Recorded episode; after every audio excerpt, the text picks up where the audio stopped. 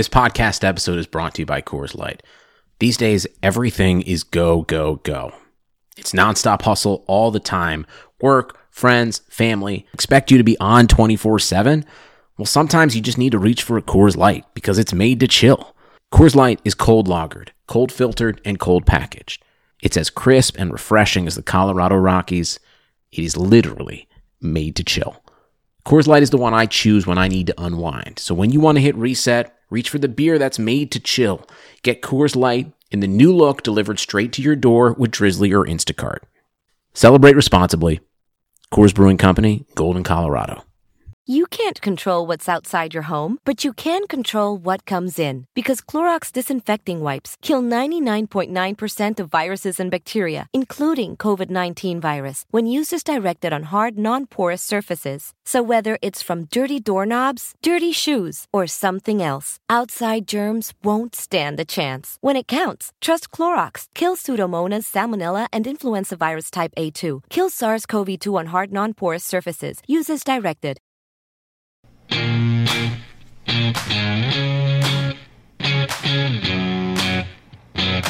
you.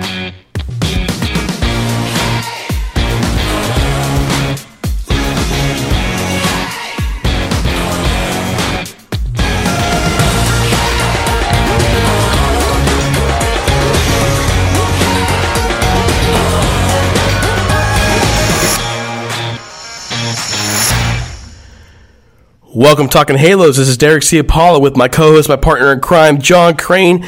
We had to go to the phone today, folks, because it was a bit of a train wreck getting him hooked into Skype. We had multiple guests, but he's still here. John, how you doing? I'm doing good. I'm doing, you know, we during this whole time we watched the Angels drop the last game in Texas, so we won one of four. But other than that, I mean, that's about on par for the way the season's been going for us. Yeah, all, And uh, but otherwise, I'm doing great. And all, all by the way, last inning losses. Actually, during our segment here, you're going to hear us say, "Oh, by the way, the Angels just lost," because we're flipping the recording around. We had a different plan.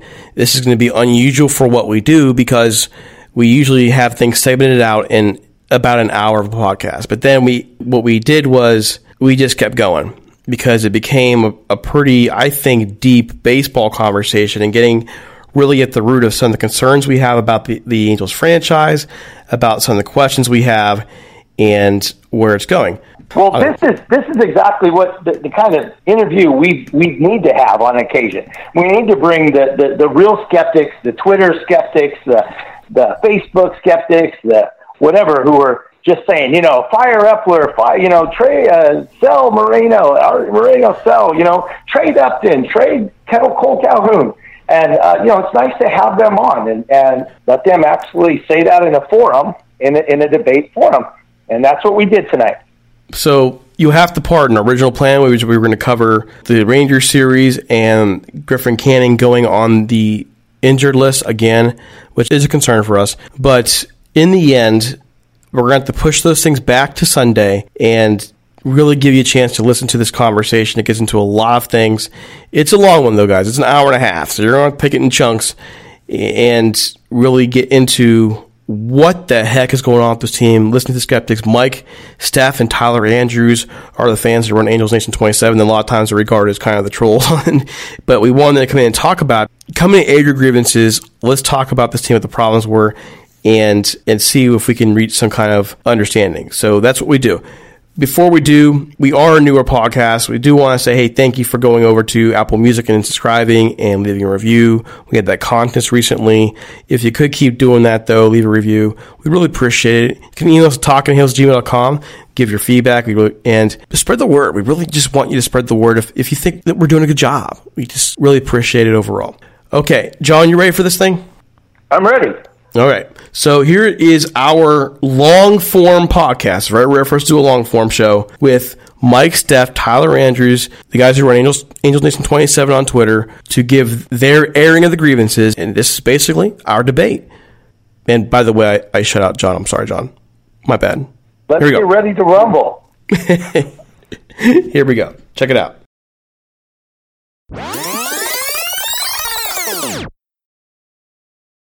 All right, guys, here for the next segment. We are continuing our series of reaching out to fans. We're calling it the the airing of grievances, getting in a little bit of the old Seinfeld thing. And with us today, we have Mike Steff and Tyler Andrews. They run the Twitter tag Angels Nation 27, and these guys take a lot of heat. Um, they've been called, in many cases, the trolls of uh, Angels Twitter. Uh, I've seen it numerous times, so it's really interesting now to get them on the call and actually give them a chance to really explain what their thoughts are, uh, what their grievances are. Uh, maybe have some debate, maybe not. This seems a, a, a uh, hair raising team to watch. So, Mike, welcome to the show first. Can you give us a little information about you as a fan? You've been on before, but just a, refresher. Can you tell people about you as an Angels fan? Yeah, thank you. Um, so, my name is Mike Steff. Um, I run the Angels Nation 27 account. I was on a few weeks ago, but I'm glad to have a chance to come back on and um, talk more about my thoughts about the team. Well, how long have you been a fan of the team? Um, probably, I would say the last 15 years. Okay. All right. And Tyler, your first time on the show. Welcome to Talking Halos. How you doing? Uh, good, thank you. So Mike was on the show a couple weeks ago, but uh, I was actually busy with work that day when he told me he was going to appear. So today I was actually off, and uh, it just worked out perfect that I can come on to the show as well. And how long you been a fan for? Uh, about the same time, about 15 years, give or take. 15 years. So been a while. You've you've been through a, a lot of the uh, the fun stuff, and then a lot of the, the not so fun stuff. And John, you there? I'm here. You awaken? it's been a I long am. day. Okay. on my phone. So some of the things that you guys soon you want to talk about uh, were uh, Eppler's Billy Eppler's free agent decisions, and I just wanted to open the floor to you right now, and just, you know what really is getting in your crawl about the free agent decisions that have been made um, that are getting you to the point now where you are really arguing now is this probably time for Billy to go. Last I checked, maybe correct me if I'm wrong. Let's start with you, Mike. So I would say that the main issue we can all see is the starting pitching, and a big target Angels fans were looking for last offseason was Patrick Corbin, and he ended up signing, I believe, six years, 140 million. And a Angels reporter said that the Angels offered him just shy of 100 million, which means we weren't anywhere close to his asking price.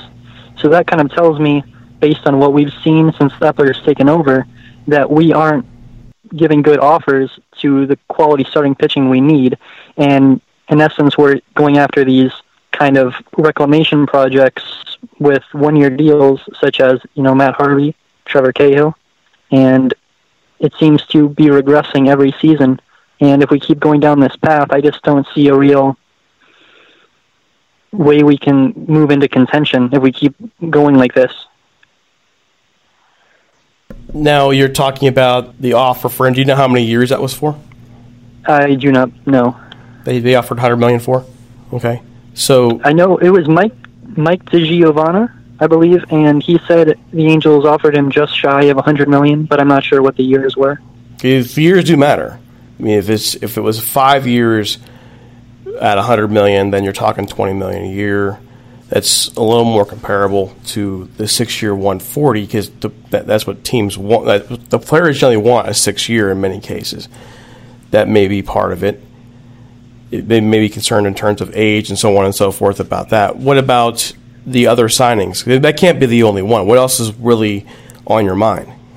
You mean as far as who we signed or who we could have signed? Like, what are you asking about? Well, I mean, because it can't be the only free agent decision that irked you was the missing out on Patrick Oh, right. Corbin. So, I mean, this is Right, this right. is numerous years here. Well, I mean, there's there's multiple starters you can go down the line and look at, like Wade Miley, Jake Odorizzi, like not just this year. You can go back. I can, you know, look more in depth at who we missed out on exactly, and not only that, but when you're spending, you know, 106 million on Justin Upton and 38 million on Zack Cozart, and obviously it hasn't been what we hoped. You wish we could have, you know, saved that money, used it to fix our pitching staff, and that's you know what's really disappointing as far as I'm concerned. Tyler.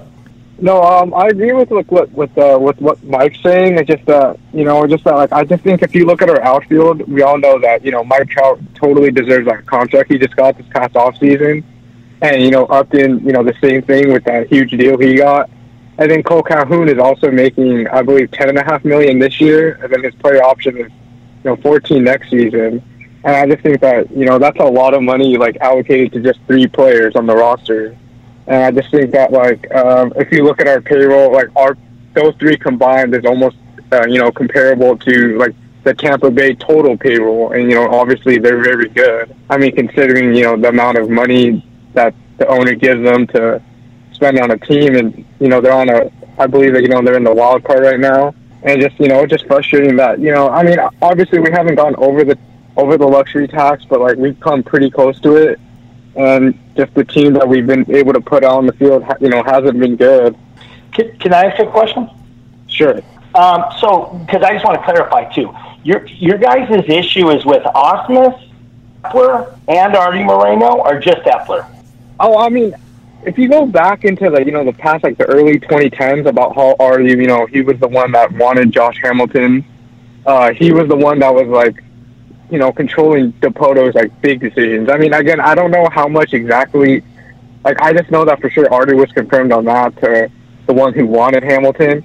And again, you know, I'm pretty sure that like, uh, you know, he he learned from his mistakes, and then so basically when he hired Billy, I came to the understanding that he gave you know Billy free reins now that he's not holding over like decisions too much over like what the GM wants, and that's my issue. Because again, we all know that we all like all the Angel fans can agree that you know Dipoto definitely wasn't a good GM.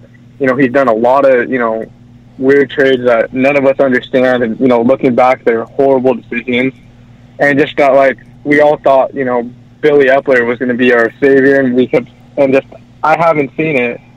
Well, that's the reason I asked that question was because there's a lot of anger and a lot of already sell the team, already sell the team, already sell the team, and I honestly haven't like like because I was going back to the point you made about Tampa Bay and how little money they have to spend.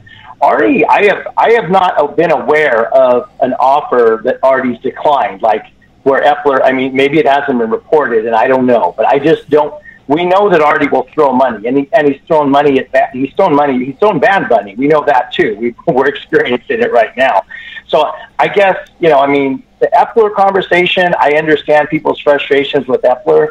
I I get a little confused on the Arte Moreno thing. The, him selling the team because he's not a cheap owner. Now we may not be over the salary cap, but um, but you know, but he's not an, an owner who will say, "I won't pay." You know, obviously, just paid Mike Trout, um, and and we have some contracts that he way overpaid on. So I just think people that are saying that Arte doesn't want to win. I do think to some extent that Arte did what you said. He hired Eppler and basically, uh, you know, said, "You you make the you make the big decisions and come to me." And so you know, so I can see you know your point. I can see some frustration with Eppler, but I still think it's a little early. I don't know. No, I, I, understand. I mean, oh, isn't, sorry, go ahead. isn't the big question though concerning Eppler is how much time should he have? You know, how much t- time do you really need to take to rebuild the club? And that's a conversation I've in, the last couple of days really be reaching out to, you know, a couple people who are close to the organization and talking with them as to um, what it really means for him to, to do a rebuild the way he's had to do a rebuild. But honestly, I'm seeing on the flip side of it, folks who are like you guys are saying, well, this is the rebuild has been, this will be year five coming up, and we still have a, minor league system with flaws. We can nobody here will deny that the minor league system is flawed. It's got flaws, and yet free agency being what it is, how could you miss out on a guy like Corbin and so on and so forth? I guess my, my question is, given the fact and if you talk to anybody within the industry, you cannot. You just as much as you want to. I mean, I advocated for it actually. I wrote an article for it two months, uh, not even two months, like a month. I think it was a month. John, was it a month on Trout? I argued. Oh that, yeah. Uh-huh. I, I argued the Angels should trade Trout. I didn't believe there would be extension done. I argued they should trade him before this July. Get your bank, get what you can for him in terms of just massive return. And then, of course, three weeks later, they resigned him. There was no way other than that, I could ever advocate for that because you're you're talking like the equivalent of a Babe Ruth from Boston to New York thing. I mean, that's the kind of thing it would be this. That's what Trout would be. The value that you would be giving up would not be equal to what you're getting, and you would always be remembered as a team that traded Mike Trout. There was no way they could ever do it. So, with all that in mind, how can you possibly rebuild knowing that you can't trade the game's best player. Tyler? I, know what you mean. I actually was on the board for trading Mike Trout because you know we all like knew that Jo Adell was you know like when he was drafted, you know he was hopefully going to be ready. You know, end of 2019 or 2020, and you know we also drafted Brandon Marsh, and then uh, you know we just like thought like you know when they drafted all these outfielders that they were gonna planning on trading Trout, um, you know before his contract was up. And yeah, I, I do agree that like obviously that him resigning definitely did like hurt like their chances of like properly rebuilding. But at the same time, if- if you're gonna keep him, they have to have a you know they actually they have to have a plan both ways. You know whether he wanted to resign because obviously if he asked him to resign them, you know they have to say yes if they're willing to throw the money. Well, you, you don't think he they. did. He he indicated he wanted to sign. He said he, he in fact he indicated he was never going to he never wasn't was not going to sign after he signed.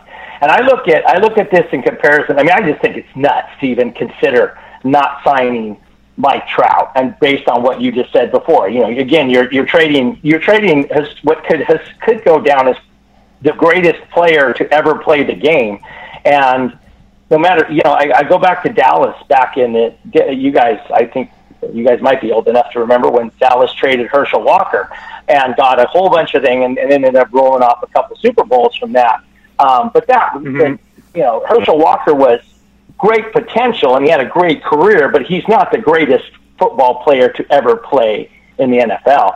And I just, I think tr- even considering trading Mike Trout for anything is just silly. I, I mean, that, I mean, I'm not calling anybody who thinks that silly. I'm just saying I just can't imagine doing that. That'd haunt us forever as a fan. No, I, I understand, but just like at the same time, though, in fo- in football and you know, in, back in the day, that like running backs, you know, were valued a ton, and you know, I just like you know, just in baseball, it's it's a lot harder because you definitely need a you know a whole twenty five man roster. Like not one person can carry the team, unfortunately. Even if Trout hit a home run every at bat, it just if we're still giving up, you know, six runs. And you know, it just you know not scoring otherwise, you know, it it'd still be a struggle, and that's that's why I think like you know, baseball is definitely like probably the hardest sport to build a complete roster because you know everything is dependent on each other to be a successful team. It's not just like basketball and like LeBron dominating. It you know it's very hard, and you know I just think that like you need to have like a really good GM, and I don't think that. I mean, I don't think Eppler's been the worst GM, but I, I definitely don't think that he's been like the like the GM the Angels need. Well, then what do I- they I've need? That's my question. What do they need? What do they need to solve the problem? Um, I think first they need to decline uh, Calhoun's option this offseason because that'll free up, you know, 14 million, well, 13 including the 1 million buyout. I just think that, you know, Gerrit Cole needs to be, like, he needs, I, I think that Angels, to be competitive in 2020, need to absolutely, like, go all in on Cole. I think if they miss out on him, I just think it's another bang average year next season. But you're not answering the question. See, everybody and their brother knows that the Angels need to go out there and get Gerrit Cole.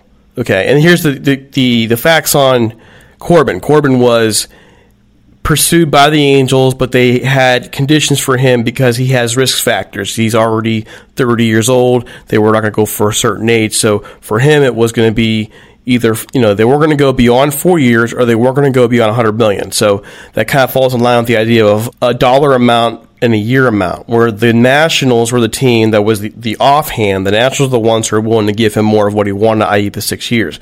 Now, having talked to, to sources yesterday, um, the Angels would have to be willing to take that risk when it comes to Cole because they believe he's also going to want the extra year. And if so, they're not going to get him for four years. They're going to have to go five or six. So there's the difference. They, how do they value Corbin to where they had set a boundary? We're going to go four years or 100 million based on the years. What are you willing to do?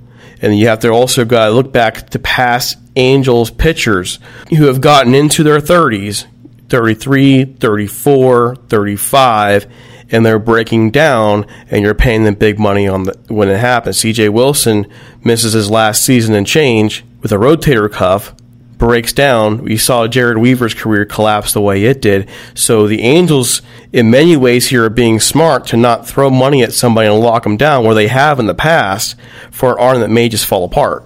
I, I can't blame them for being careful on Corbin, But There were red flags there. We're going to have to take. Well, you are, but is, That's the is, risk is we're going to have to take. But okay, well, hey, is Corbin that guy or is Cole that guy? Because obviously, many teams across the league felt that Corbin was not that guy because the only team willing to do what they did was Washington, right? So you had 29 other GMs who were not willing to do that. You had one GM that was. So is are all 29 of those GMs wrong? Not necessarily, but you know, just just the just the uh, magnitude of that deal. Only about half the teams could even afford that. Okay, but even It's so, not then that that, I'm sure let's go. Tampa Bay would love him. Oh, sure. Well, well, well, no, they don't. They, they don't need them. They got pitching, but you have. But- but if you want, if you want to cut it in half, you still have up right fourteen. GMs.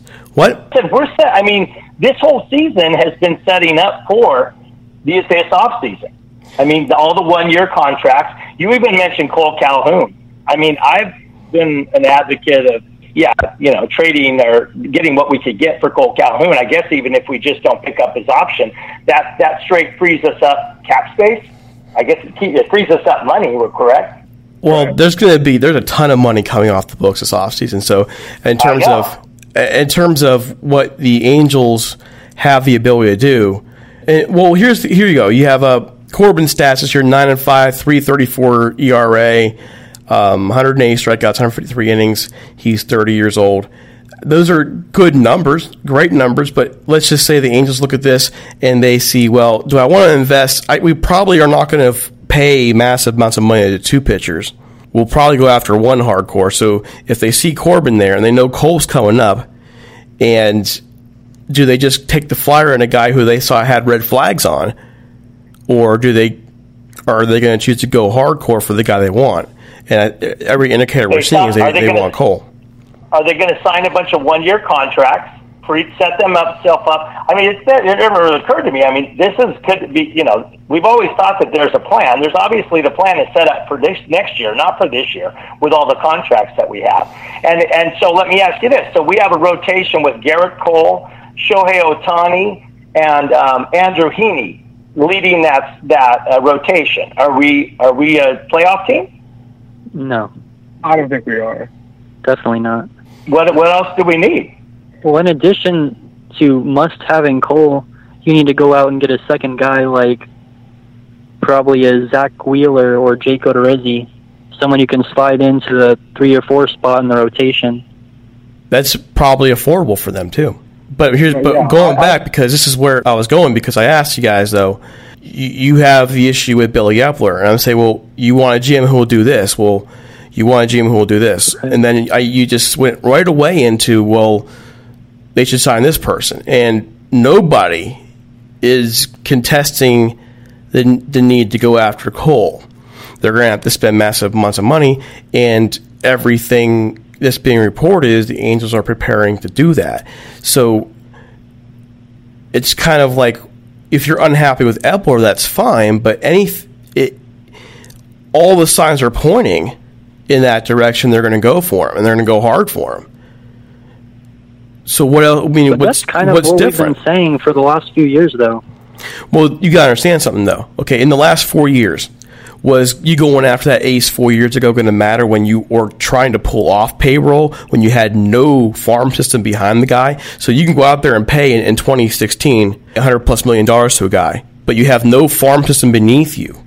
You had a major league roster with, with talent and nothing beneath you. So if you have your two injuries, really, from your season being wrecked because you have no depth behind you. That's what he has to think about.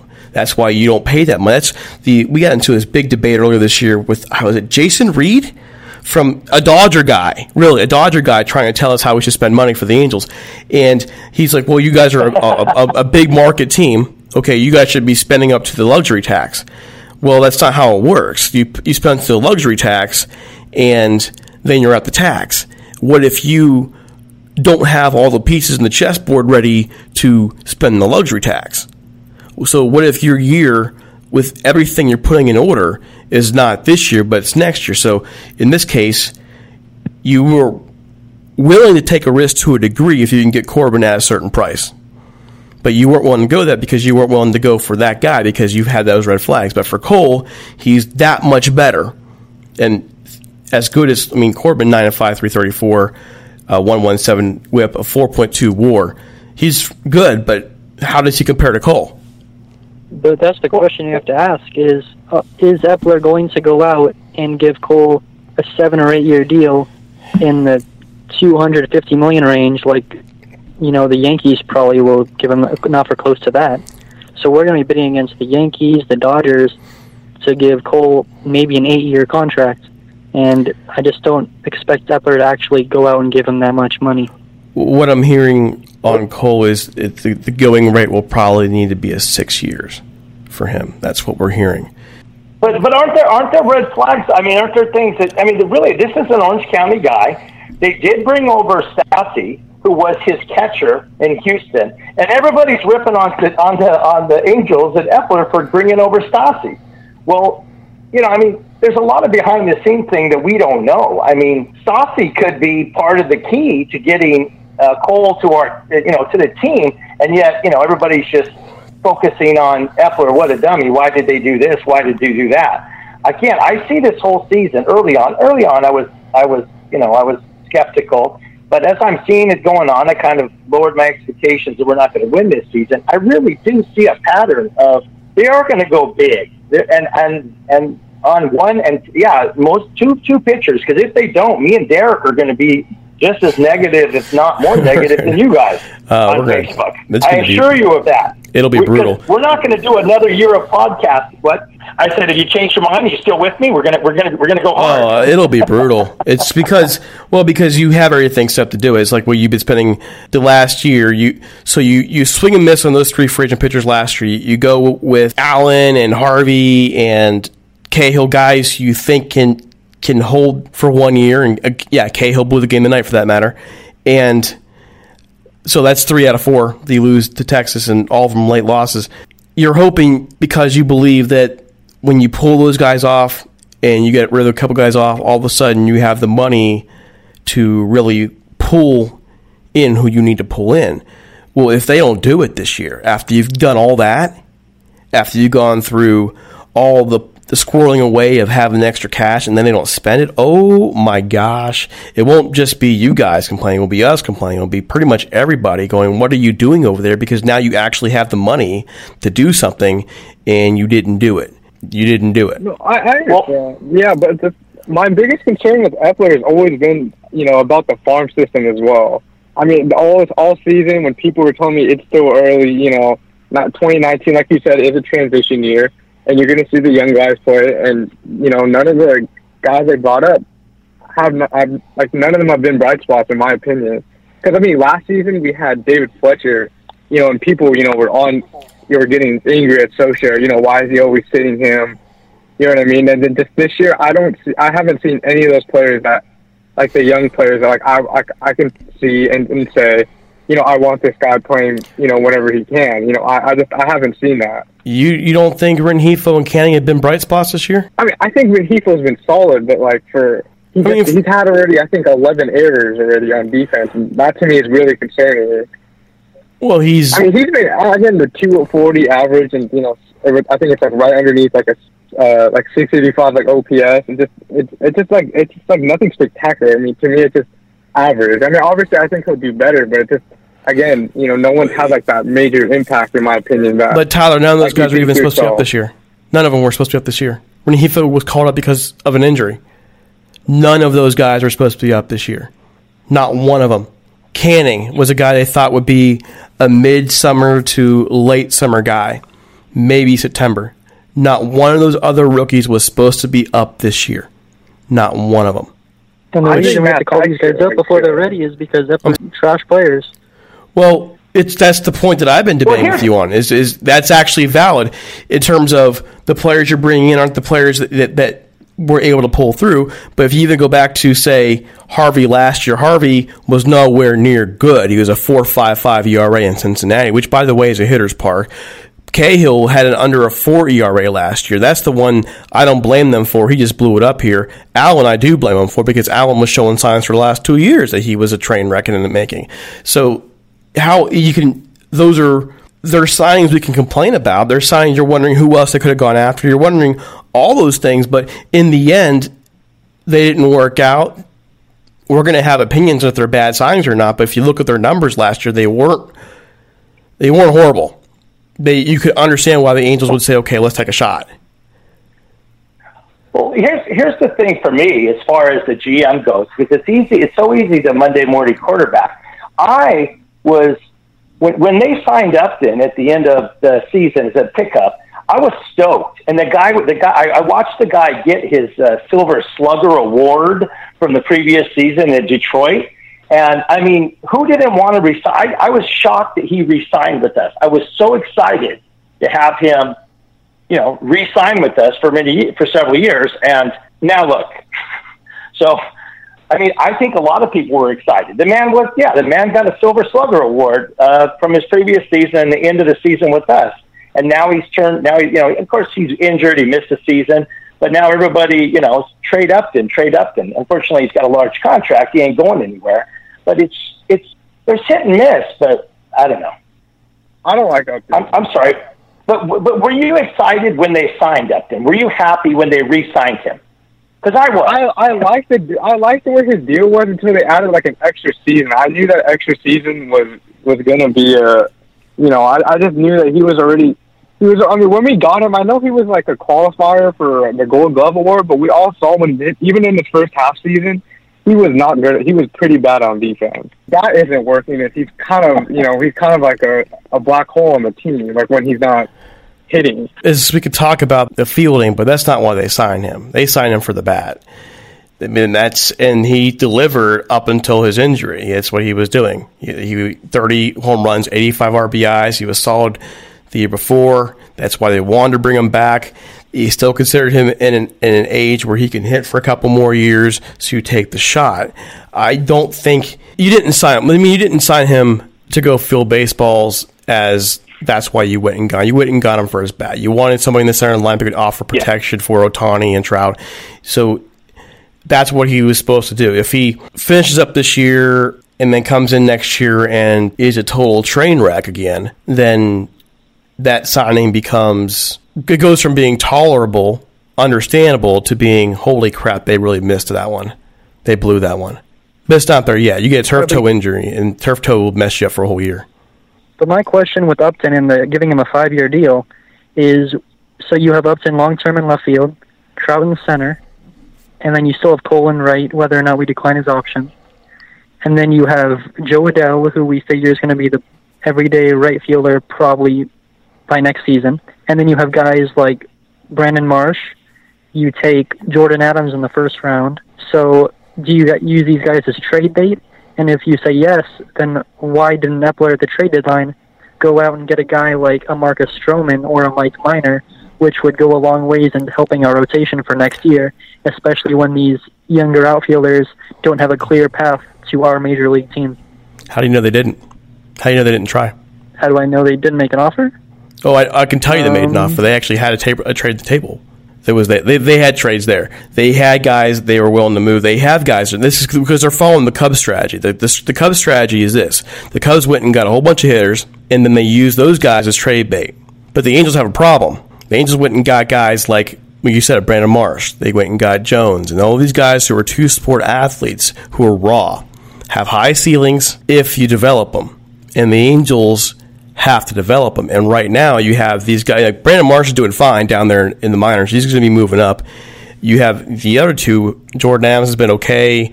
Uh, Jones has not been okay. He's been he's had a rough year. And so you have to get these guys back on their path and get them where they need to be, where they become that trade bait you want to be. Or does Brandon Marsh eventually take over out there? Because he may be the guy who eventually you push out. For example, Albert, which it's going to have to. Something's going to happen to push him out. You probably push out Upton out of the starting lineup and out in the outfield, he becomes a DH because you're not going to have, if Ohtani's pitching, he's not going to be hitting every day. He only hits for like two or three days during the week. So now all of a sudden Upton becomes one of your DHs. And in other cases, shifting out to give people days off. There's a lot of movement there that is is kind of framing up that people don't think about. That you're, you're going to have more fluidity in terms of how that outfit outfield works if those guys, especially right now, Marsh, keep developing. Marsh is developing. He's actually had a solid year, but it's not been what we would hope to be. It's still been a solid year though. So the, the trade bait is there. It's, it, that's what they're doing. They're following the Cubs method. The Cubs method was develop the hitters, get your hitters. They become your trade bait for pitchers. Look to the future. That's what we're doing. At least, and, and, and it starts next year. We expect improvement next year, dramatic improvement. Uh, but honestly, too, you know, we've talked about this. I think it's been, been my interactions with you, Mike, going back and forth, and you've brought up this farm system. One of your big gripes it really hasn't outside of Jo Adell. It hasn't developed that other star you want, right? That's, and I think it's a valid complaint. Is it not? Well, especially when you look at our pitching prospects, and our number one before he was promoted was Jose Suarez. And while you know he was called up early, this probably won't be who he is for his career. I mean, it's not like it's promising when you're guaranteeing 2020 playoffs and you need a six man rotation with Ohtani Because if you're looking at who's going to be in the rotation next season, you need six guys. I'm just not sure that Suarez is, you know, the guy that's going to help get us to the playoffs. Well, your number one was actually Canning. Suarez well, that was, was that was a while back. Suarez I mean, was more recent. Well, Canning was came up he, when they ended the season, and the 100 rankings varied. It was I know the one I read today, looking back, because MLB.com drives me nuts. When they update their prospects, they update it literally, and they don't keep the old ones posted, so you don't know where people moved up and down. It drives me freaking nuts. So I found one. They had Canning at 65. They had they had four players, the Angels, at the beginning of the year in the top 100, six in the top 150, and Suarez is down there around 120 but Suarez to me was is going to be the guy who's your project. He can be a four or five along starter, or he can if he can get a couple more miles per hour on his fastball, everything changes. But nobody really knows that. So I honestly agree with you that if you aren't developing these players for what's there, then where's where are the stars that you need? Well, you have a, a core. There's a young core here, but what what else is left? Right, and you're kind of just setting yourself up to be in a position where you have to go out and spend a ton of money on starting pitching and free agency, and if you don't, then this team doesn't have any shot at contention. Yeah, and that's what the Cubs had to do. I mean, the Cubs went out there and, and they traded guys, they didn't sign guys, they got their World Series. That's what they. That's how they built that World Series winner. That's how they've been competitive ever since. But it all began with the hitting, and it began also if we look back, the one advantage all these teams had it was the the Astros were able to tear everything down. The, the Cubs are able to tear everything down. Now we're seeing Detroit tear down. We're seeing the the Angels just were not willing to do that. They were not willing to do that to, to Trout. They weren't willing to basically send him away because they were never going to get back the value they were going to get for him. They could have they could have began a rebuild after 2015 and traded him then at his youngest peak, youngest age, not peak, but youngest age, and got back this massive haul, and it still wouldn't have been enough value.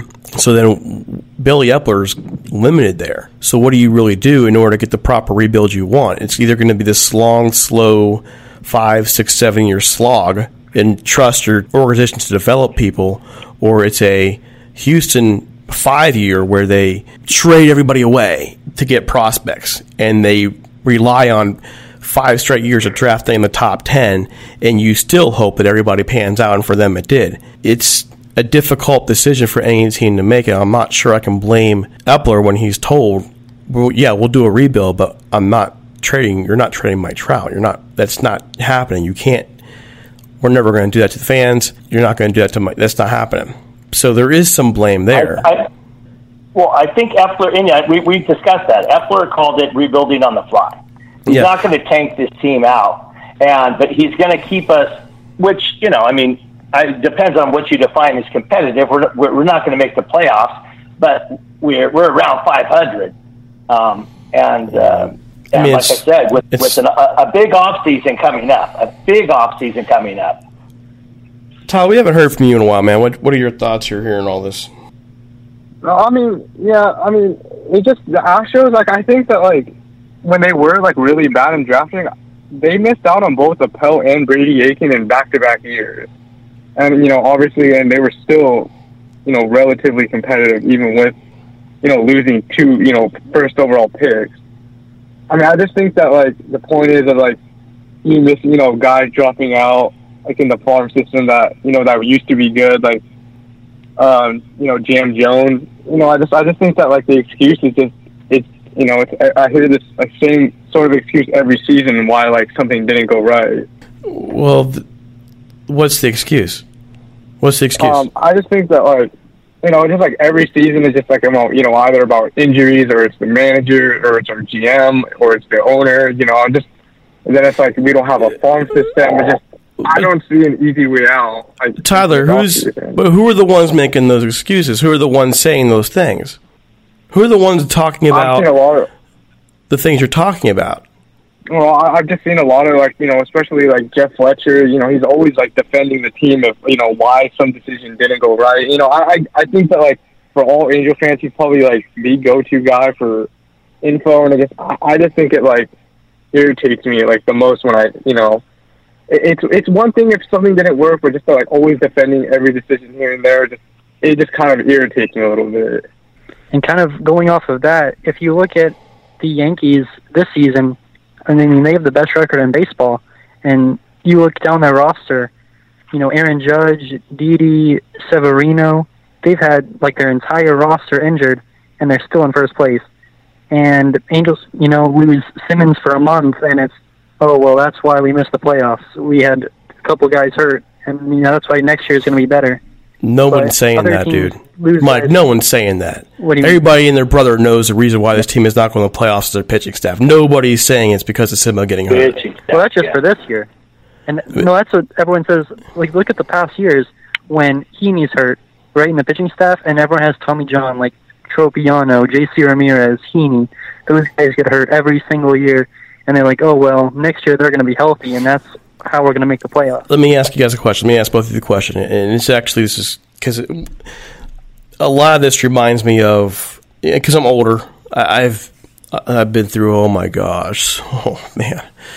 Uh, there are some memories. You're so that I, young. I can't. You're I know, young. right? But I, I feel like I'm aged here. Compared to me, compared to Um, me, you're still young. Watching this team, there's how many of you guys have read the Tim Salmon's book? You read it? I I personally haven't. Okay. There's a section in the book, and it, it reminds me a lot of now in so many ways. And what it, what he talked about in the book is the years leading up to the World Series. One, the year before the World Series happened, they didn't really see it coming. There was all kinds of issues in the locker room. Uh, there was issues within just people were having a hard time. They had to fire, you know, fire people, get them out of there. You eventually hire your Scioscia, and it doesn't. It's not working right away, anyways.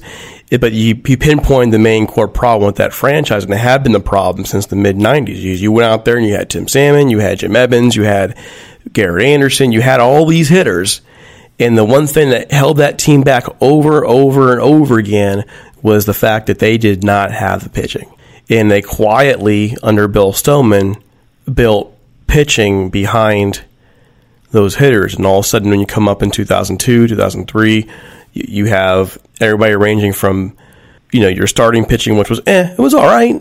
You had your ace Jarrod Washburn for a while, and you, but the the back end, that bullpen was was lights out. Percival, Scott Shields, Brendan Donnelly, and then you had a decent rotation, but they went and they pulled in that pitching. And I look at this team now and go, okay, you have the lineup. It's flawed. It is a flawed lineup, especially with the injuries out there, because the injuries, the guys who were in the lineup two months ago weren't swinging and missing like the guys who are in the lineup now.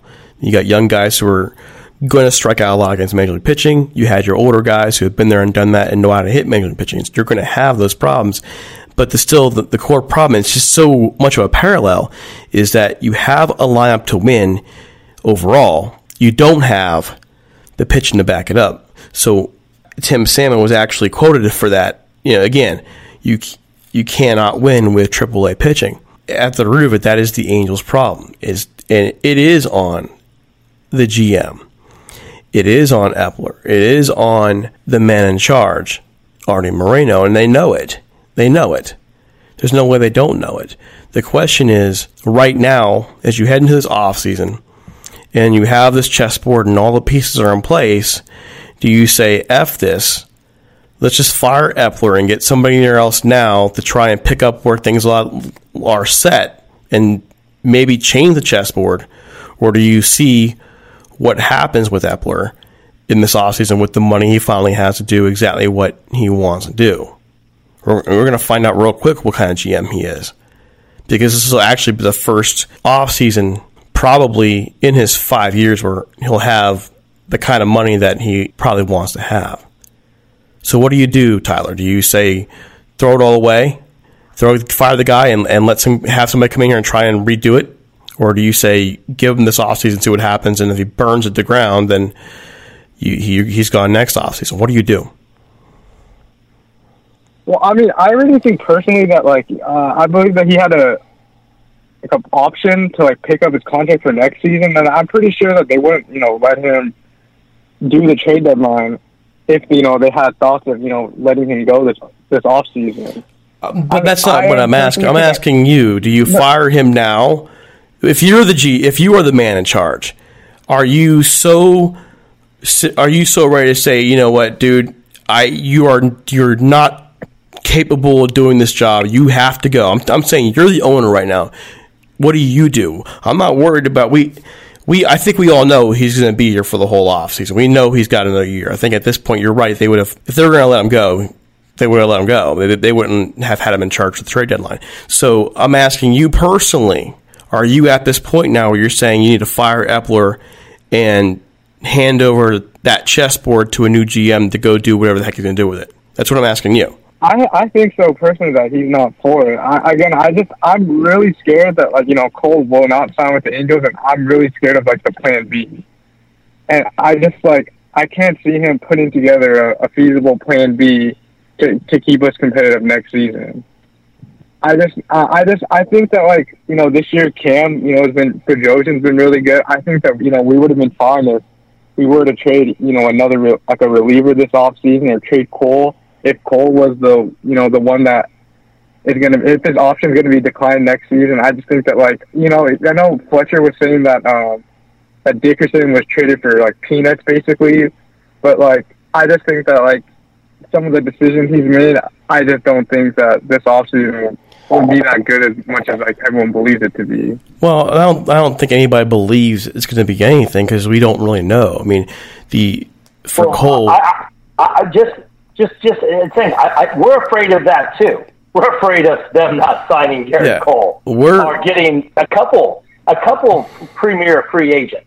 I mean, if we get if we get Gerrit Cole and one other you know premier pitcher, we have Griffin Canning, we have Andrew Heaney, um, we have Shohei Ohtani. There's five. Then you just fill in Suarez or, or Barria for the sixth spot, and I think that on paper, barring injuries, sorry, but we're the Angels, and I know you mentioned that, but barring injuries, it's a pretty solid staff. But that's also could be wishful thinking. I'm not ready to go and just say it's going to happen. What I'm really trying to get across is when I interact with you guys on social media, I get the impression that we think as fans that things are just going to happen. Like you mentioned Cole Calhoun. How do you know the Angels didn't try and trade Cole Calhoun before the deadline? How do you know they didn't try and move him, and they did, and a, a deal fell through or not? Do we just assume I mean, that? Calhoun yeah, I mean, there, with with all the injuries, like we said, like injuries happen across the MLB. There is there is someone who's willing to trade for a guy. You know, I mean, again, he just he's like a, I think he's like an av- average, like an average hitter. I mean, he still plays solid defense, and you know, we've all seen it. There's no way that like with a team that has an opt out for like this offseason, there's no way that like a team wouldn't have, you know, would have wouldn't want to trade for him. I mean, again, I'm not saying the return has to be huge, but I just think that like you know they could have got something in return. Well, you got you got to think of it this way though. Let me, let me flip it back around. You just said all these things about him. Okay, he's a solid hitter, but you could also do a good fielder, has a great arm in the outfield he should be valuable for something. So if that's the case, if he has that value, and he, don't get me wrong, he drives me nuts sometimes. He should be hitting for higher average. He should not strike out as much as he does.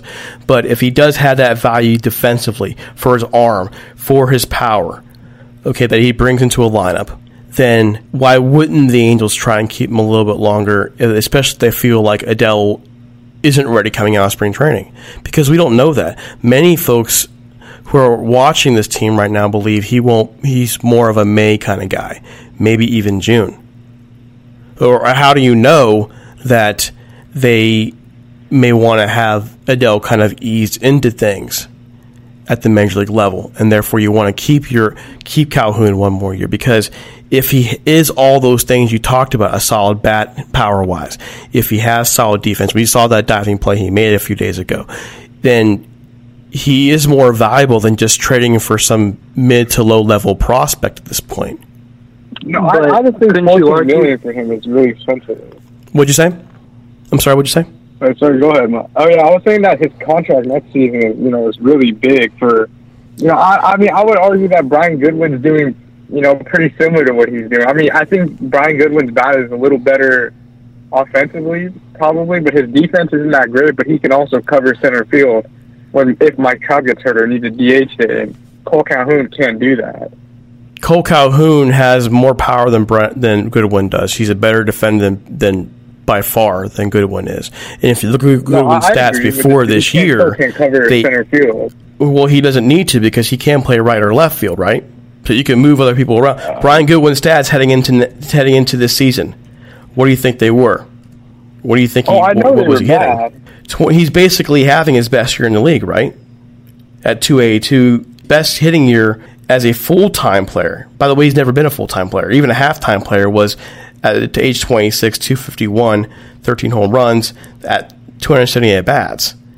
Well, I would He's- also argue that the Nationals outfield was pretty loaded. I mean, they had Harper, Soto, Robles, Eaton. Like they had a lot of players there. I mean, it was kind of hard for him to even get full time, anyways. Okay, so then why didn't he last in Kansas City? It's a rebuilding team. Well, because he was he was bad in the in spring training, but he also did mention that he was working on things, and he said he even told them beforehand, like before he started doing it. But and they still thought he was, you know, worth being let go, let go. He was still there for 27 games in 2018. The, the Nationals still felt the need to let him go, right? He was hitting 200 for them. He goes to Kansas City, his his 266. He's never had an on base percentage higher than than what 321 this season until this year. So But what are you what are you saying though? Because like, even if Adell isn't ready by the beginning of next season, like if we look at the rest of this season, we're obviously not making the playoffs. So just for the rest of this season, you can play Brian Goodwin in right field, and if you did look to trade Cole and get even a low level prospect back, then I mean that's more than fine. And if you want to play Goodwin for a month to start next season before Adell's ready, that's fine. But I just don't think Cole pr- is bringing enough to the table where we can say that keeping him around for one month in the next season is better than looking to move him and get off his money. well, it depends on how you evaluate him. Because if you just go based off what we know alone, he's one of the better fielders in the league, one of the better arms in the league. He still hits for power at a solid level. He's not 40 years old yet. What's his downside? He just doesn't hit for average. If that's his real downside. So that's my question. But, but that's what I'm trying to say. It depends on how you value him compared to what you have coming in next year. What I'm trying to say is, is A, how do you know the Angels didn't try and trade him? Because it sounds like you wanted Well, the Angels just to give him away, is what it sounds like. And the Angels aren't going to give him away. He's too valuable to them, especially. You have to think of there's other parts of the of the of the piece as well. In my view, my part of the view would be you may not you may you may want him there in that clubhouse just because of everything they've went through. and He's not worth giving up a low level prospect for that. There's that possibility, which who knows. There's the also the possibility of maybe they want him around next year. It's you're you're coming up with these things, but in the end, what you're saying is just get the guy away for a low level prospect, but maybe he's more valuable to the team than that. Derek, remember when we had Maria Torres on, and she's basically saying what you said because we were talking about the the salary cap and where we're at, and and she said just because you have space under the salary cap doesn't mean you have the money. And, and and you don't know what's going on. We really don't. She doesn't even know what's going on behind the scenes on the deals that they're making. So all this speculation, and I'm all for speculating. I mean, I want a better team, but a lot of what we're talking about is speculation. That Derek, you're, you're making the same point that Maria made was that you know we don't know what they did. So, um, and I, Well, but I I, do think we're going to know what they what they're going to do this off season. I think they're going to make it very loud and clear what they're doing this off season. Well, I want to go back to Mike because he he is mid he was in mid thought there. Mike, go ahead and finish, please. Oh, I'm sorry. I apologize. What you're arguing is that Cole is too valuable to this team so we should keep him next season. So are you saying that we pick up his $14 million option, or we take the 1 million buyout and re sign him for less? Because that's not what I'm saying. What I'm saying is we don't know how they valued him for the rest of the season, how they potentially value him as an option for next year, because they don't have to re- say yay or nay on that option right away. But at that deadline, with the movement that's going on, given all that's going on, given what he is to their clubhouse, he might have that value to be there this year because they could always, in the offseason, renew trade. They can always make some of those moves, or they can just deny the option. But you're talking about a low level pro. And what I'm really saying is, even if they, in this case, chose to keep him, that low level prospect may not have been worth moving him right now if they felt they needed him in that clubhouse. But he may be worth moving in the letting go in the off season to make room for somebody else. That's what I'm trying to say. We don't know how they're evaluating that clubhouse. There are more factors than just clearing cap space now because they can still clear that cap space for next year and still get what they need from him to finish this year. Because like it or not, Cole Calhoun is a is kind of a rock in their clubhouse and someone who is who could work with a lot of those younger players that are coming up and working in the outfield and even working in the infield. He there's value there right. that we we have to consider. And all I'm saying is so that's all I'm arguing is is we are not in a position where we are to truly understand how much value he brings in their eyes. It could be possible by the way, that you're totally right and that they blew an opportunity to trade him. But everything I understand is that he is considered worth more to them than a low level guy. It doesn't mean they won't let him go in the offseason. It just meant that right now, at this very moment where they are, they weren't going to move him without an actual piece. And I, what I think what they're looking for, by the way, in pieces is they're looking for pitching and they're looking for pitching they can control. And I think they're looking for, honestly, because I think I was wrong I, I, think I argue with. I'm not sure who, if it was you, Tyler, or if it was you, Mike, and that I, I told you I felt like it was the way I understood it was a five year plan. And now that I'm looking at it and given more data, I think they are on a five year plus. I think they're meant to compete next year. I think they're meant to do to begin the process next year. But I don't think they're really. I don't think their timeline is really to be, say, a World Series contender right away. I think they're their timeline is is still two years away. Like they want to be in serious playoff contention next year, getting into the playoffs next year. But I think their timeline is longer, and because of that, I think they want pitchers they can control longer. Like you guys were talking about, getting pitchers you can control at, to end this year and then like next year. That was the idea. That was kind of put in the media. I don't think so. I think they're looking guys you control for three, four, five, six years that you can actually build a core around a pitching staff and not have to trade them. Because if you look, Houston's a great example of this. You look at Houston, Houston's in trouble, and people don't realize it because Houston built that team to win in that window. But in order to win in that window, long term, you're going to have to move dudes. So they made trades in the past now for guys like Cole. They just made that trade for for for Greinke. But now they made this trade for Greinke where they're going to have to pay for him. They're going to have to pay for Verlander. They're both over 35. There's no way they can afford to pay all three of those guys. And that's why Cole's not coming back. I don't believe he's back in Houston next year. Even if, he, even if he wanted to be, they can't afford to pay him. Do the Angels want to be in that position in a couple years where all of a sudden pitchers they went and picked up that they may not be able to control them long term? Or do you want to try and move for players you can control six, seven years? And that's something I've really figured out just in the last few days, just just kind of talking with some folks who are locked in, and I, I think I was wrong. I think I was, I think I was looking more here and now. I think in the end they go for Gerrit Cole. You solidify the front of the office, and you try and get younger guys you control longer than that because you won't have Cole being what Cole is for six, seven years. You're going to have Cole at what he is for probably three or four years before he really begins to diminish. That's my theory. I could be wrong. Maybe I'm way wrong. I don't know. I mean, so, what are your thoughts here and everything we're talking about? Is there anything you guys want to close out with? This has gone longer than I thought it would, but that's okay. I told you guys time would not be a problem tonight. I, I just again, I just argue that like on a closing note that like I just think that like everyone acts like you know Billy Eppler's done you know wonders, and I mean you know, he's had a few good trades. I mean, don't get me wrong. I'm not saying that he's been, you know, the worst failure in the world. It's just that, like, you know, Mike Trout's already, you know, I mean, I hate to admit it, but he's already, you know, about already getting up there in age, like sooner or later. You know, we don't have like that long of a window as everyone thinks just because he's trying to, you know, a huge contract extension. And I just think it's frustrating that, you know, you know, Mike Trout's putting out, you know, 300, you know, 440 home run years, and then I mean, I know he's only had it, you know, twice, but just it just frustrates me that you know the only thing that we have to look forward to at the end of the year is just is Mike Trout going to win another MVP, and you know, just just very frustrating. I mean, I don't blame you for that, dude. We're frustrated. You know, I don't. I can't blame anybody for being frustrated. I can't blame anybody, especially if you're people who watched the 2004, 2005, 2009, all those teams, 2012, and of course that heartbreaker for 2014.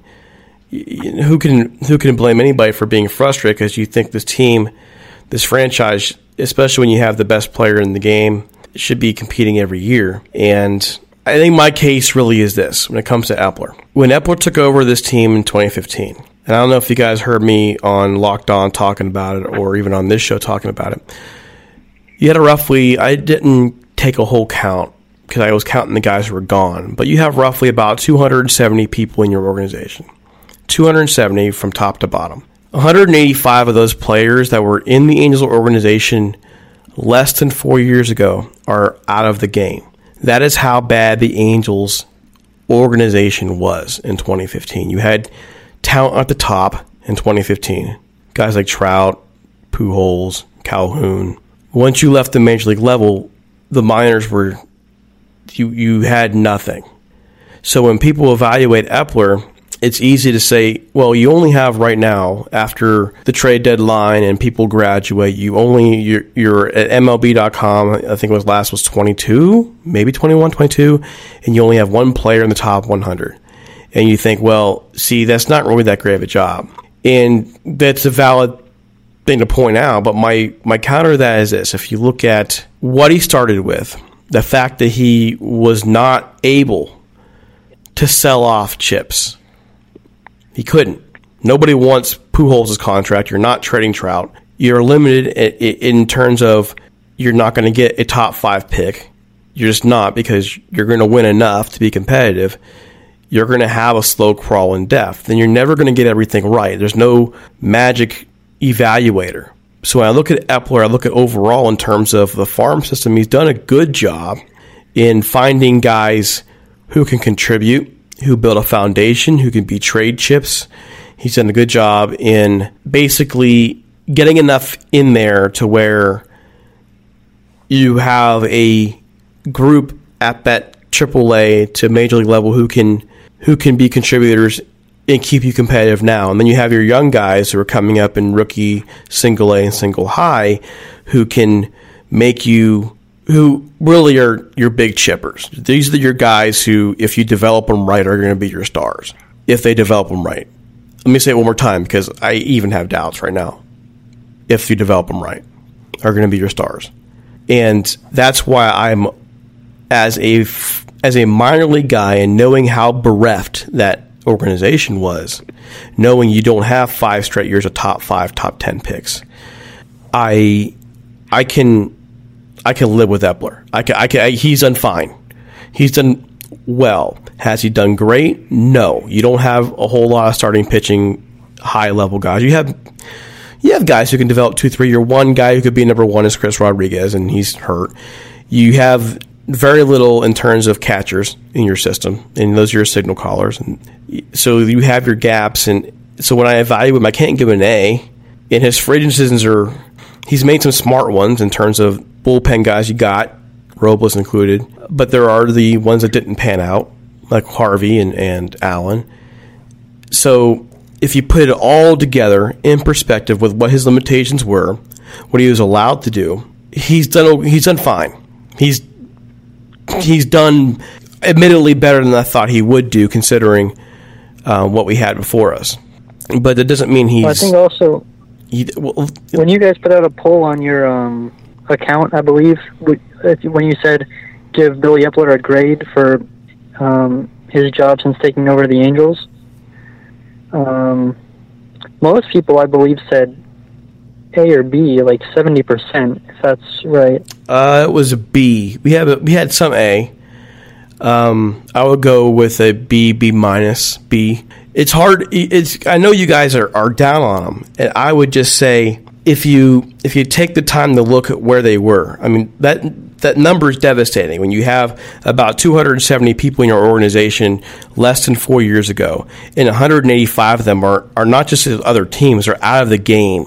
They're out of the game. That that tells you how bad it was, and with any prospect, whether they're you go out there and you think you have a guy like a Jahmai Jones who can be that star, but they're also kids, and you never know which way a kid's going to go. You've you, we've seen guys get drafted who we all thought were going to be stars, and they blow up in the minors and they're done. It's it is baseball drafting is not the NFL. It's not the NBA. It's it's it's a crapshoot sometimes, and for to me, if you've been able to make this farm system competitive when you had nothing less than less than four years ago, I can give him that B. And he doesn't get the A because of some of the free agency stuff I've seen. But he, I can give him a B in good conscience because I know he's done enough to where I can say, listen, this team, this this farm system can jump quickly if a few things go right, real quick. And honestly, the big problem that I see at the team right now isn't even the farm system, it's when these guys get to the majors. Okay, here's a question I want to ask you guys. I don't know if you've noticed. All those rookies that came up this year, overall, how did they perform? I'd say average. Average? Mike? Yeah, I guess if you have to look at average, I would say uh, Canning, Rengifo, and if you look at probably not as good as we've expected, probably Tice and Suarez. Well, I would I would disagree on Tice. Tice shouldn't have even been up this year, but Suarez, yeah. I mean Suarez um, shouldn't have been up either, but at least there was more buzz behind him with what he had. But here's what I wanted to point out because that's not worth arguing over. This is what I'm trying to get to: is have you guys noticed that very few of these guys, once they got to the major league level this year, have improved? Um, I'd say Suarez done worse. Sandoval, I mean, he just barely got caught up, so he's just he's not like in consideration yet. I mean, not really with Rengifo or Canning. I don't see if any of them really improved or not. Uh, well, I think Rengifo's bat has gotten better. Uh, you won't really see it yet. I think in terms of average, as contact has gotten better. I think post July, his focus in the in the infield has clearly gotten worse, but I think that could be understandable to a degree. But I'm talking in terms of overall development. I would make the argument that a real problem right now is development at the major league level. And I'm actually taken from somebody else I talked to because I didn't even realize it until he pointed that out to me. That if you're looking at development, these guys are moving through the system pretty fast. Tice came up to AAA this year, struggled in the first month, got together, comes up, and he's he's having a hard time. A lot of that's understandable, but the overall core, these guys are moving through the system, right? And then they get to the major leagues and they're struggling. They should struggle, but you should see growth, right? Can we argue that? Can we say that? Yeah. So that's what actually what my case would be that I don't think people are talking about. What's going on at the major league level when they get up to where are we seeing growth when they get there? Like they're seeing growth, they're moving through the system, they're coming up pretty fast, and then they get here and they're hitting walls. They should hit some they should hit some wall but here's my question for you guys: Is does it look weird to you that they're hitting a wall hard? Like Suarez came up and he struggled all summer. Have you seen improvement from him at all? Working with his major league pitching Not instructor. really. Well, you should still see some of that, right? I mean, I haven't. he's, he's not even finishing like three or four innings. He's getting killed, you know, early, and then Well- pulled early. You see, that, and that's what I'm trying to say. I think that's a fair question to ask. Is what I'm trying. I'm trying to say. And again, we're not there in the clubhouse. We're not talking with Doug White or Brad Ausmus or the other guys you have in the staff. But and we're not seeing all the film work be, behind them and so on and so forth. But that is what I would be more curious about right now is is what's happening when they get to the major. Uh, because think about it. I mean, again, roll back all the film. Look how fast these guys are actually moving through. Suarez was in high A this, uh, high A last year. He's in the majors most of this year. What happened? Is it youth?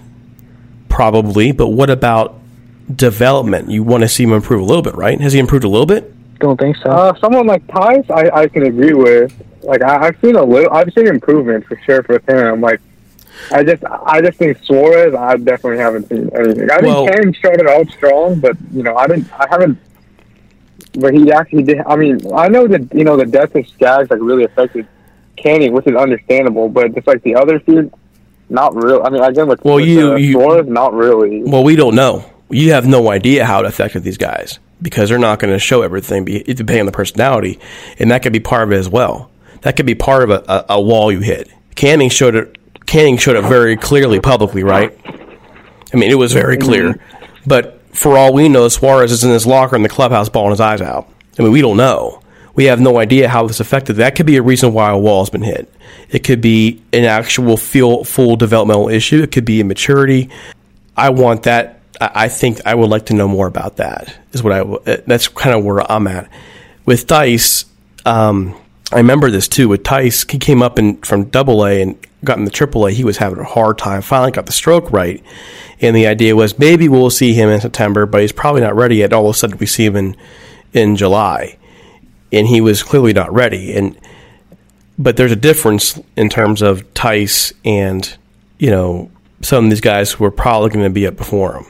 I think I'm rambling now. So my overall point though is there are more questions about this Angels organization right now. There, I have other concerns, believe it or not, than the farm system. I think the farm system is going to be Uh, it's it's produce it's getting people moving. It's moving them through a system. They are going through. I'm curious about what happens at the major league level. That's what I want to know more about.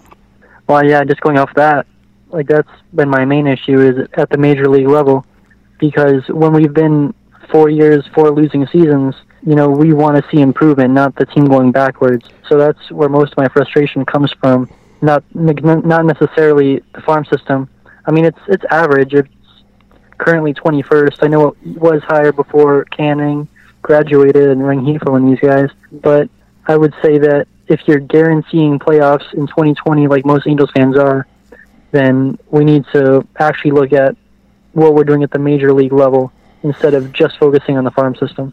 Well, I mean, I'm going to counter one thing you said. I actually disagree with the argument the last four seasons. If you haven't had a farm system to provide you depth around you when things bad things happen, you're not going to win at the major league level. So you could talk about well, the last four seasons they they haven't been winning. Well, the reason they're not winning at the major league level is because their minor league system sucked. You're rebuilding it.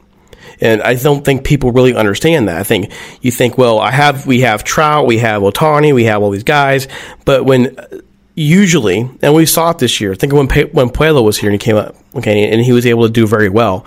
You had guys this year who could fill in the gaps when, when things went to crap. In 2016, 2017, 2018, you didn't have that. You had guys um, who were non-contributors and could not fill in when somebody got hurt. And that's why they didn't win. That's why they weren't winning because you had a you had a talented you had talent at the top level, but you had nothing behind you. At least now you have something behind you to build off of, and that's why I think they're there. I, I, I profusely, profusely disagree with the idea. Well, see, they 2015, 2016, 2017, they should have been winning. If you don't have anything behind you, you got nothing. You're not going to do it because the first injury you get, you're screwed. You have nothing to back you. Think about it. You have nothing to back you. If if Trout gets hurt in 2016, what happens to that team? Well, if Trout gets hurt, I mean, it's going to be a bad team regardless. But think about it. what did you have behind you in 2016? Who was going to be up at the major level to do anything in 2016 for that team? From the minors, who were you going to um, bring up? I mean, no one that can Exactly, Mike. You had nobody. You had nobody. So how did every team has injuries? Every every team has. If you have no depth behind you, you're not going to do anything. You're going to be what they were a middling team, 80 82, 79 83, and they're not going to do anything more than that because you got nothing else behind you. That was that was Dipoto, that was Arte because Arte went for the World Series, and then you had to count on Eppler to go fix that crap. Right, but what you're arguing is from a position player standpoint. No, I'm arguing pitching too, what- man. I'm arguing All right, pitching. well, if you look at pitching, then couldn't you argue just as much that if we used the combined money of Harvey Cahill um, Allen, Cozart. How much is that combined? It's a bit. Keep going. 20 that's almost 40 million, right? Mhm. And then Patrick Corbin makes what annually? 25? So you Keep could used, instead of signing all those guys who do nothing, use a little more than half of that on Patrick Corbin. Would be would we be a better team? Would you be a better team in the short term? Well, if you sign him for six years, I think You sign could for six they would be years. long term as well. Okay, but you're what good is signing Patrick Corbin for six years if you have red flags on him and you don't have him at the same level you have a Gerrit Cole? You're talking about guys right now, Harvey. You're you're playing armchair quarterback, but you got to remember those guys signed first. Harvey, Allen, all those guys signed after Corbin signed. All those guys signed after Happ signed. All those guys signed, whatever that other person's name was. They all signed first. They all were in on those guys first. That's a armchair quarterback argument because you're not actually you're not actually replacing anybody at this point. That money was in their hands and they evaluated and said, listen, they are not worth this long term because of this reason, because they had red flags on him. They offered him, if you offered him four years, if you offered him a hundred million dollars, that's a lot of money. But if they weren't willing to go six years, they had a reason for it. And it uh, just wraps back around the original argument is even if you have half the league that weren't going to go after him, you still had 14 other teams in the league that did have the money and didn't go after him like that. Didn't make that offer that got him to Washington. And the question to ask you is why? The money wasn't. The money Right. was there, Mike. The money was there. They spent that money afterwards when they did not get those guys. Why didn't they get them? How, what was their evaluation? It wasn't an either or decision. It wasn't Matt Harvey, Cody Allen, and Trevor Cahill or Patrick Corbin. It was Patrick Corbin and these guys first. And when we didn't get them, then we well we had to put somebody in the staff. We got well, so let's go get these guys and hope they can hold us over for a year. That's what it was. That's all it was. Right, but and what you're saying is that even though only a couple teams were actually in on Corbin because a lot of teams had red flags on him, and now you're going to have Gerrit Cole, who could very well win the Cy Young, will have half the league in on him, and now the Angels are bidding, against what ten other teams, and I mean, you take your chances, but at the end of the day, I just I'm not going to buy that we're going to go out there and give him seven years, 200 plus million, and I'll believe it when I see it. But you know, I just based on what's what I've actually been seeing from Eppler, I don't think it's actually going to happen. We get Gerrit Cole. Well, you've seen it from Eppler because he went out there and paid big money to a couple of different players thus far. And he's the guy that extended Simmons. He's the guy who went and extended Upton. He's willing to spend money. You've Well, seen him spend money. offense. It's on the offense. Does that really matter? You're spending money. That's the whole point in the end. How do you evaluate the team at that point? At that point in time, they needed what? They needed somebody in the in the lineup. That's what they felt they needed to in order to be at least competitive. Simmons has been worth the money, right? Has Simmons been worth the money overall? Overall, yeah. Okay. I, I I thought Simmons got his contract from Atlanta. Like Eppler didn't give it to him. I thought no, they extended him. They extended when he got here. They gave him the long term, the seven year. That was that was Eppler. That was one of the first things he did. People forget that part. That was one of the first be- things he And orchestrated. he's going to be doing extension soon. So now you have to ask yourself: Do you give Simmons another long-term deal, or do you say you have Will Wilson and Jeremiah Jackson ready, and look to move Simmons or just let him walk, and then use that money on starting pitching? I well, I don't think those guys will be ready. I think it's going to be the guys you have up there now: Rengifo, Fletcher, some of those guys filtering up. Jackson's a couple years away. They got to fix his swing. Wilson's going to move through fast, but I I don't know. I mean, that's a good question in terms of what you're going to do with him, but I don't think they resign him long term because he is starting to come back now to the pack. I, I don't. I honestly don't know what they're going to do. I think they're probably going to let him go. But I'm looking at going back to Corbin because Mike, one of the things you've talked about is you have these high expectations. Like you believe the Angels should be an every year contender. You believe they should be constantly going for the best, right? Right? Well, well, yeah. I mean, the Angels are a big market team, always top Sure. ten payroll. So it just seems like we're a big market team with a small market mentality. Oh, I would disagree because they've been one to spend the money, but they're not the Dodgers either. That's not that's difference between, between being a small market mentality and a large market mentality with limits because he doesn't have the money the Dodgers do. They ha- he has money, so you have to be wise about it. So if you are looking for the best, if you're going to take your shot, And the shot you want to take is Gerrit Cole, for example. Because no matter how you pair him up, Corbin is is good, Cole's great. If you have red flags in him and you want to be on going for Cole, do you still go for Corbin knowing that you probably will not have the money to go get Cole? Or do you take your shot? Well, I, I agree that you prioritize Cole over Corbin. I do agree with that. You're probably not getting both, is what I'm trying to say. Like, I, I think, Right. honestly, honestly, if Cole isn't on the market this year and a couple other guys as backups, I think they go make that offer to Corbin. I really do. But they saw ahead to this year and said, well, you know what? I think I'd rather have Cole. I'd like to take a shot at him. I'm not as sold as Corbin. I'm gonna, I'm gonna, we'll, we'll throw in there. We'll go. We'll take a look at them, and then if it doesn't work out, then we still have Cole and you know, a couple of the other ones who aren't Cole, but they're still solid behind them. That's what I think they did. They they're, they're going for the big fish. And if I'm wrong, I'll own it, dude. I'll say I was wrong. I believe they're going for the big fish. All right, I'll just take a personal guess. I'm going to say that we make an offer for Cole. Eppler says we went hard for him. He ends up signing elsewhere. And then once he takes his time making a decision while we wait, everyone else is gone. Then we end up signing like Jason Vargas and Tanner Roark to one year deals. And then Angels fans will defend Eppler by saying, well, Eppler went after Cole. He couldn't force him to sign here. He did what he could. And now we have money freed up for 2021.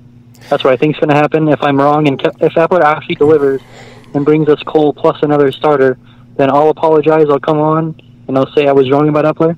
But in the meantime, this is what I think is going to happen. And like I said, if I'm wrong, I'll apologize and say I was wrong about Eppler. So we get embedded in conversation here, and John is John's got to go. So, John, what are your? I mean, you've been you've been quietly sitting in the back and just taking it all in. John, what are your thoughts so you can go? Nah, I'm good. I agree. I don't have anything to add.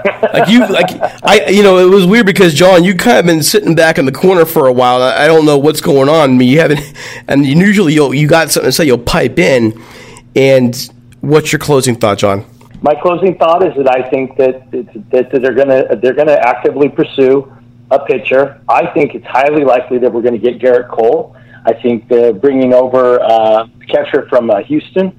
I think this is all part of the plan. We got we're gonna we're gonna get two free agent pitchers, and that was the plan all along. They're going big this summer, and if they don't, then I will be apologizing all next season and all off season. All right, Tyler. Yeah, I agree with that. You know, I, like I said, what Mike said that if uh, you know we get Cole, I will you know be the first person to celebrate it and you know apologize to Eppler for delivering.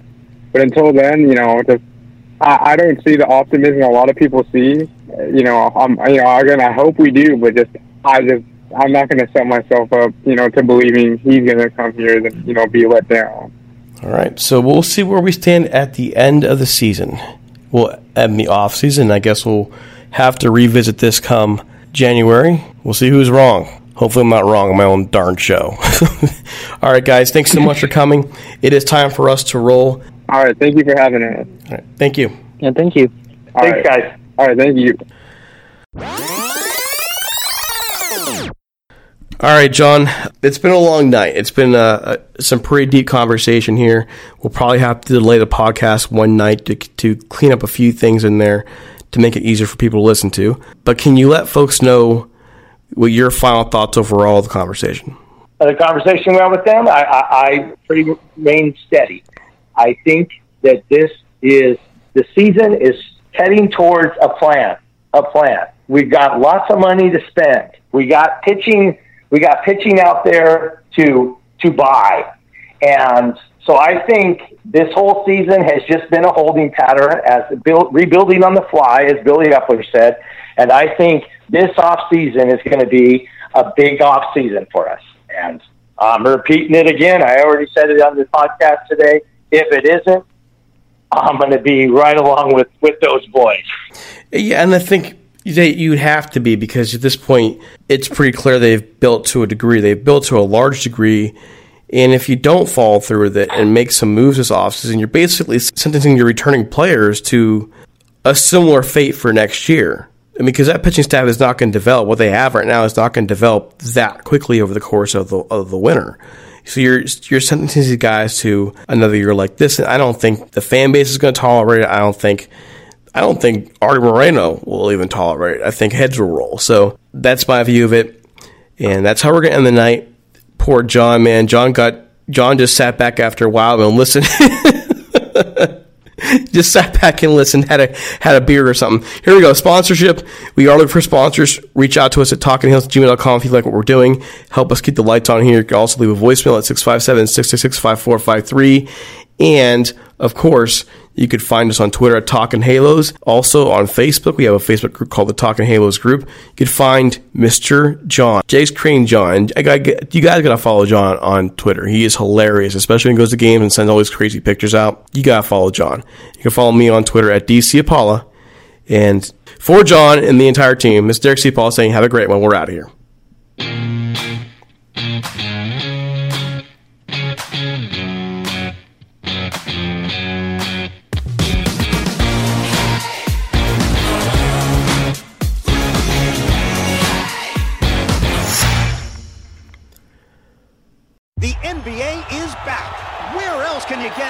Type of drama. Where else does history hang from the rafters? Jaylen Brown throws it down. Where else is your own city home to your biggest rival? The Battle of LA is real, people. And 30 feet is still in range. Curry knocks it. Where else can a city this loud be this slept on?